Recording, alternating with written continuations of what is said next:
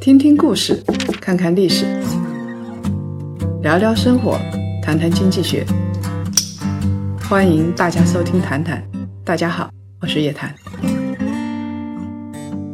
少说废话，不说假话，聪明人一起说人话，独立思考，理性投资，拒绝被洗脑。欢迎大家继续收听由叶檀禅心与喜马拉雅共同推出的《谈谈》。最近啊，网上有个投票挺有意思，有趣的高晓松和高颜值的吴彦祖，你选谁？网友们都表示人不可貌相，我觉得高晓松很好，所以我选吴彦祖。好看的皮囊千篇一律，有趣的灵魂万里挑一，所以我选吴彦祖。这是一帮逗逼在那儿评选吗？高晓松，我想要哭晕在厕所了。说好的才华横溢、谈吐幽默，为什么不选我呢？其实，女人在挑选老公的时候，真的只是看脸吗？当然不是。颜狗虽然很多，但是现在大街上有很多标配，就是美女和野兽。脸蛋美丑。其实不影响人家谈恋爱的数量。你想，有的丑的人，啊，他的情史非常的丰富。所以，除了颜值、财力呀、人品呐、学历呀，都是现代女性衡量男士的标准。我们拿上市公司来说的话啊，嗯，把一个男人比作一家上市公司，财力呢就相当于一家上市公司的利润，人品呢就相当于这家上市公司的信用。学历呀，是可能成为蓝筹股的资本。听办公室的同事说过一件事情，呃，有一个男孩子啊去相亲，这个男孩子是普通一本硕士，毕业后进了重点高中来教书，有房有车，结果去相了两次亲。第一个姑娘嫌他，你都不是九八五的，你有什么发展前途啊？第二个姑娘就直接就说了：“这是属于现开销的，老师没前途，要找老板才行。按理说，硕士毕业，老师又是个稳定的职业，有房有车，怎么会屡屡挫败呢？可是现实就是打了他一巴掌。这个男生很不幸，他找了两个女孩子，相当于找了两个投资人，对他的估值都很低。”大部分女生挑老公的标准是价值投资，虽然现在来看估值不高，但是呢有潜力，有长期增值的可能性，这就是他们选择的标的。女生啊选大蓝筹股的很少，因为大蓝筹股啊通常年纪大，而且早早的就结婚了。年轻的时候那些男孩子他的现金流可能不会很理想，所以。很多人就像就像看上市公司一样，看他母公司的家底到底怎么样，也就是看男方的家庭，他的父母啊是不是有钱，是不是啊有教养。如果说母公司家底很雄厚，家里早早的给置办好了房子车子，结婚后生活呢又没有问题，这个男孩子自己也有很好的现金流，那么女孩子就能够放心嫁了。当然也有例外，有的女孩子就是喜欢当天使投资人，你拦也拦不住。萝卜青菜各有所爱，比如说一个白富美，她选择了一个一穷二白的小伙子，这种情况有的。这种感情大多会出现在学生时代，比如说初中啊、大学啊，比如说高中啊、大学啊这样的学生时代，因为人比较纯洁，然后男孩子如果学习好又喜欢运动。在篮球场上英姿飒爽，估计会迷倒不少女孩子。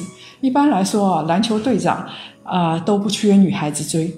这样男孩子即使他家庭条件不太好，也可以轻轻松松就找到女孩子谈个恋爱。女孩子这时候的选择虽然不选择人家的家庭背景，但是有两个选择的指标：成绩好，说明这个男孩子智商高；会运动呢，说明人家身体好。这样的男孩子，你就可以做天使投资。但是也有另外的女孩子，我觉得这些女孩子挺轴的。啊，她只要长得好看的。啊，我们经常看到啊，在网络上、微博上叫人家国民老公。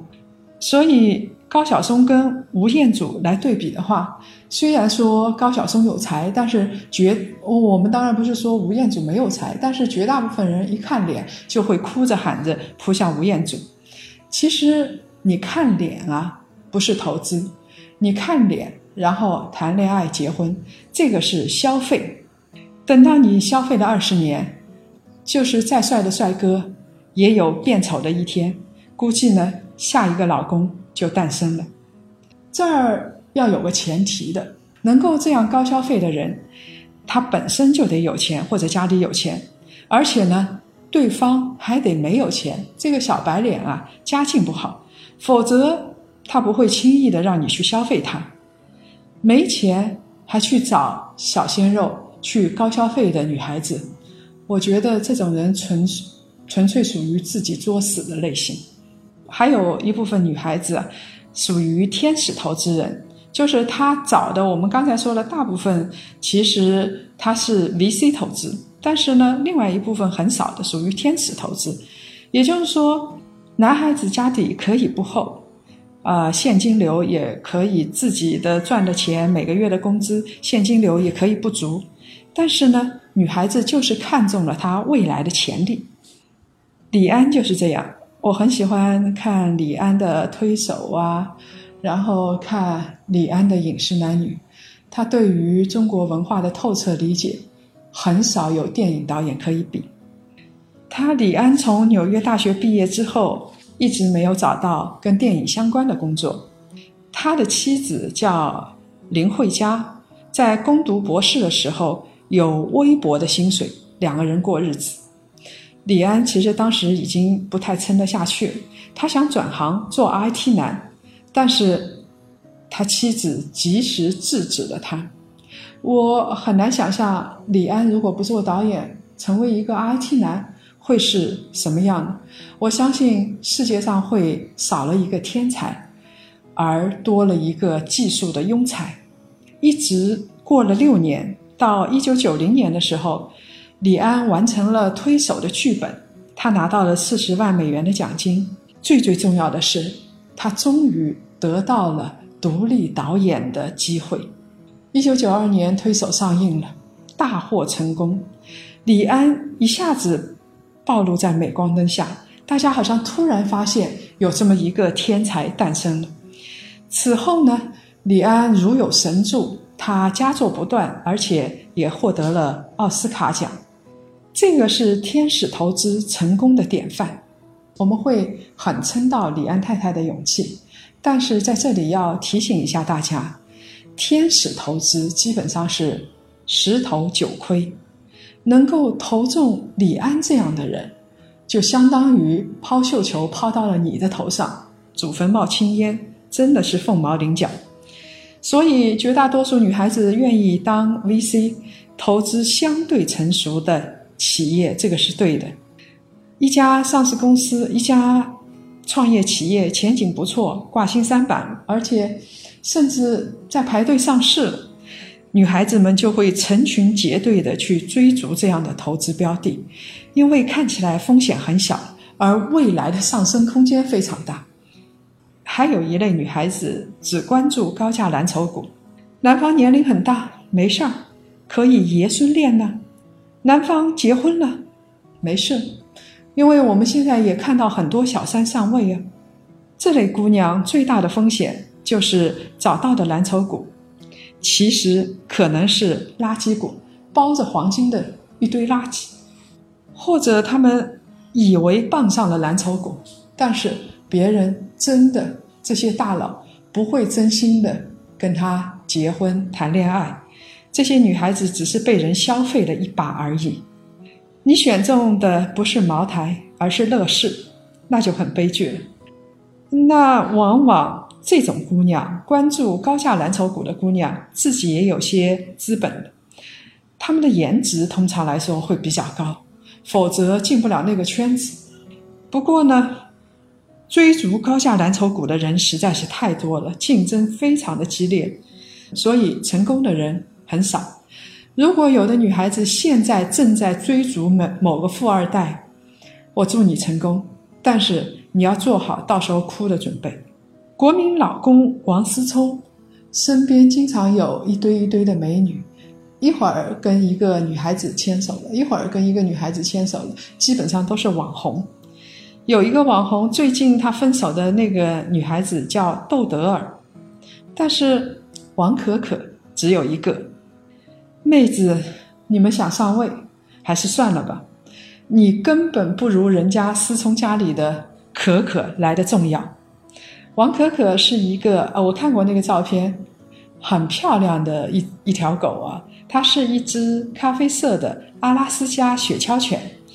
这王可可啊，可不得了，坐私人飞机，可以坐豪车，而且时不常的在微博亮个相。我估计这条网红狗，它去代言某些什么狗粮啊、什么衣服啊，完全没有问题，因为王可可颜值很高。最最重要的是，王思聪啊，对可可很专情，所以可可。他在微博那儿给可可取了个绰号，叫“国民小公主”。那些网红姑娘们，你跟可可比一下，你们的腿再长，也只不过亮相几个月就没了。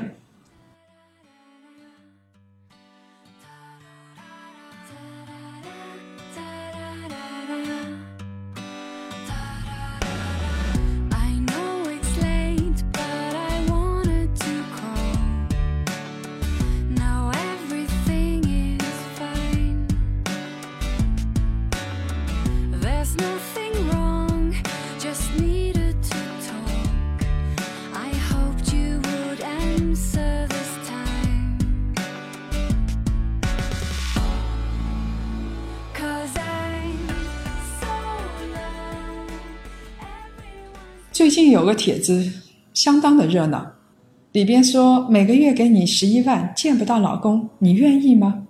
就是两年前有一个台湾女明星叫麻衣，嫁给了身价三十亿的台塑集团的王权仁。台塑集团集团我们都知道，那个老爷子大家都很尊敬王永庆。呃，但是麻衣嫁给他之后，现在呀，每个月。拿十一万人民币的生活费，平时呢就带着孩子到处去溜达。她已经半年没有见过自己的老公了。有一个词叫做“丧偶式结婚”。其实你想想看，如果你去找这样的一个特别有钱的富二代，以前也跟很多明星在一起了，这样的结果基本上是注定的。还有一种比较好的就是。夫妻双方都给对方自由，你干什么我全不管。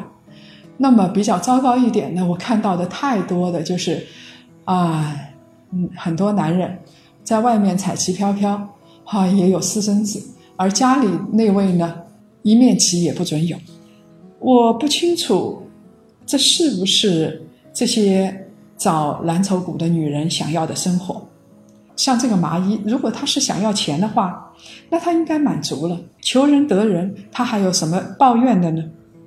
没有一种投资是不要成本的。你女性去找富二代、富一代，其实你要付出成本，那个成本有可能是一辈子，有可能是一辈子的自由。你去做的时候，你就要想清楚这一点。在挑选老公的过程当中啊，我们说。蓝筹股市大家都看得清楚，所以竞争是格外的激烈。男方他的估值会很高，一旦他估值很高，就有很多的投资者来干扰，因为你投，他也投啊。你觉得是蓝筹股，人家觉得也是蓝筹股；你觉得是国民老公，也有很多人也觉得他是国民老公。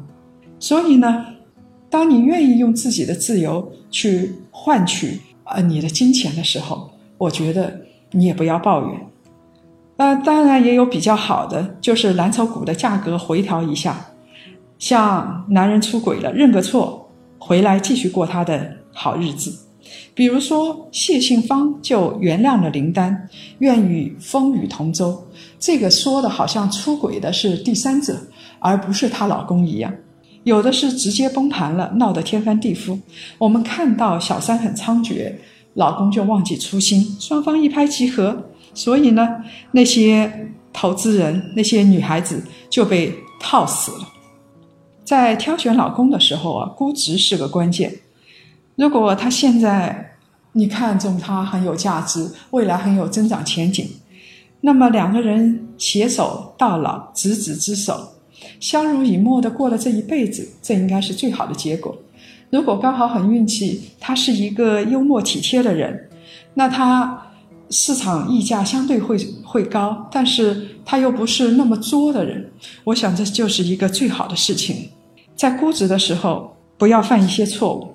有的人把男人的脸当全部，有的人把男人的工资当全部，还有的人以为名牌大学毕业就一定能够成功，以为这样就可以过一辈子，这实在是太天真了。当然，我在说所有这一切的时候。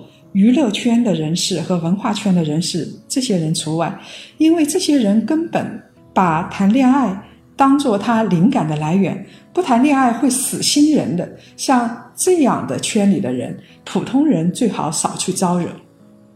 前段时间在回家的路上，听到电台里面说，现在女人挑男人主要是三个方面：有没有钱，有没有上进心，有没有前途。其实翻译成大白话就是：现在有没有钱？现在想不想赚钱？以后能不能赚到钱？看重钱当然没什么不对，两个人在一起也不能吃草过日子。但是，当你看重钱，把所有的一切抛除在外，这个时候，你不光是把自己当成了一个商品，而且你还要对着镜子照一照。好好问问自己，你值不值这么多钱？你找一个富二代，希望他把几亿身家转到你这儿来，值吗？如果说一旦富二代在外面花天酒地，把你管得很严，你能不能承受？如果有一天你结你生了孩子还不能结婚，我们看到女明星就有生了好几个孩子，人家还不跟他结婚的，你能承受吗？这一期我们用股票二级市场的理论来谈了一下爱情，谈一下女孩子怎么选老公。虽然是看起来是太理性，但是我觉得婚前理性的考量是必须的。七月五号，宋仲基和宋慧乔宣布今年十月三十一号结婚。我不知道为什么两个韩国人结结了婚，中国人就像发生了大事一样，就上热搜的第一条啊，然后满天都是我又相信爱情了。人家两个明星结了婚，而且你还不知道以后怎么样呢？跟你的信仰有什么关系啊？有什么可以相信，又有什么不能相信的呢？其实这种爱情远看看就可以了，公主和王子的爱情是我们童话里读读就行。它不是我们身边的爱情，也不是我们应该参照来做选择的爱情。呃，经常有女孩子把自己的感情生活过得颠三倒四的。其实，他们的选择非常混乱的人，感情非常混乱的人，通常他们的头脑也是非常混乱的。所以，这样的人不可能成为好的投资人。有些人天性很浪漫，他控制不住自己的生物性，过一天是一天，只要当下他觉得在感情上值得就行。对于这些人来说，爱咋地咋地。我们上面所有的分析全当白说，因为我们理性的分析是面向普通人、理性的人的。这一期我们讲的是女孩子用什么经济学原理来找老公，下一期我们要来讲讲男人用什么样的原理来挑选自己的太太。我们一直强调人就是人，男女是平等，我们不会重男轻女，更不会重女轻男。所以接下来我们会站在男士的立场上来看看这个世界用经济学来理解到底是怎么样的。好了，这期节目呢就到这儿。今年我们华东、华南、华中、华北四大地区的线下活动呢都已经开展了，有闭门创富会议，有高端理财会议。而且我们的美国价值投资之行已经完美的落幕了。这次活动的成员会组成一个小团队，大家一起看项目、做投资。希望有这方面爱好的朋友可以一起加入进来。这次没能加入我们的朋友不要着急，我们呢每一季都会推出一期投资之行。接下来啊是以色列，以色列是一个让大家很向往的地方。宗教的中心，再加上创新的中心，有如此之长的历史，很让人神往。另外，我们的檀香学院理财投资之旅的课程也已经上线了。我们信奉的是只说干货，不说水货，让大家既要有实用的工具，而且要形成稳定的价值观，不会被人忽悠两句，然后就上当受骗，几百万、上千万拿不回来。大家可以在夜谈财经公众号里边咨询课程信息，希望到时候可以跟大家面对面的交流。继续来分享两位朋友的留言，一位名叫 WXM 二零幺六 ZT 的朋友说：“对同性恋这个事儿啊，正常思维也许应该是这样子的：第一，同性恋是少数人的性取向，古今中外都有，虽然。”我们未必能够理解。第二呢，随着社会的进步，大家对别人的性取向有越来越多的宽容。第三呢，是迎合这样的宽容和这样的社会现象，各国的法律都做出了调整。让同性恋一定程度上符合叶老师的婚姻经济学，比如在子女问题上，在财产继承上，保护同性恋群体的合法利益和他们之间关系的稳定。其实，同性恋如果关系是稳定的话，领养一个孩子也未必不好。这位朋友说的非常的宽容和大度，我觉得非常好。另外一个朋友名字叫一周 I 一的朋友说。虽然我的后代还是个卵子，我也不希望我的孩子成为 LGBT。那那很明显，他是不希望他的孩子成为同性恋。但是呢，他说我有跟我老公讨论过，如果我们的孩子是同志，是不是可以接受？他说我会在老公磨刀霍霍的时候把孩子揽入怀中。我只希望我的孩子幸福。啊，这真是伟大的母爱。他希望孩子是异性恋，但真的是同性恋的话，他还是会爱自己的孩子。这个真的是很无私的母爱啊！而且，孩子如果是同性恋，只要他自己过得幸福，又有什么不好呢？如果各位想了解更多财经经济类资讯，请搜索拼音谈财经，或者呢关注公众号夜谈财经。下周五下午五点同一时间老地方，我们不见不散。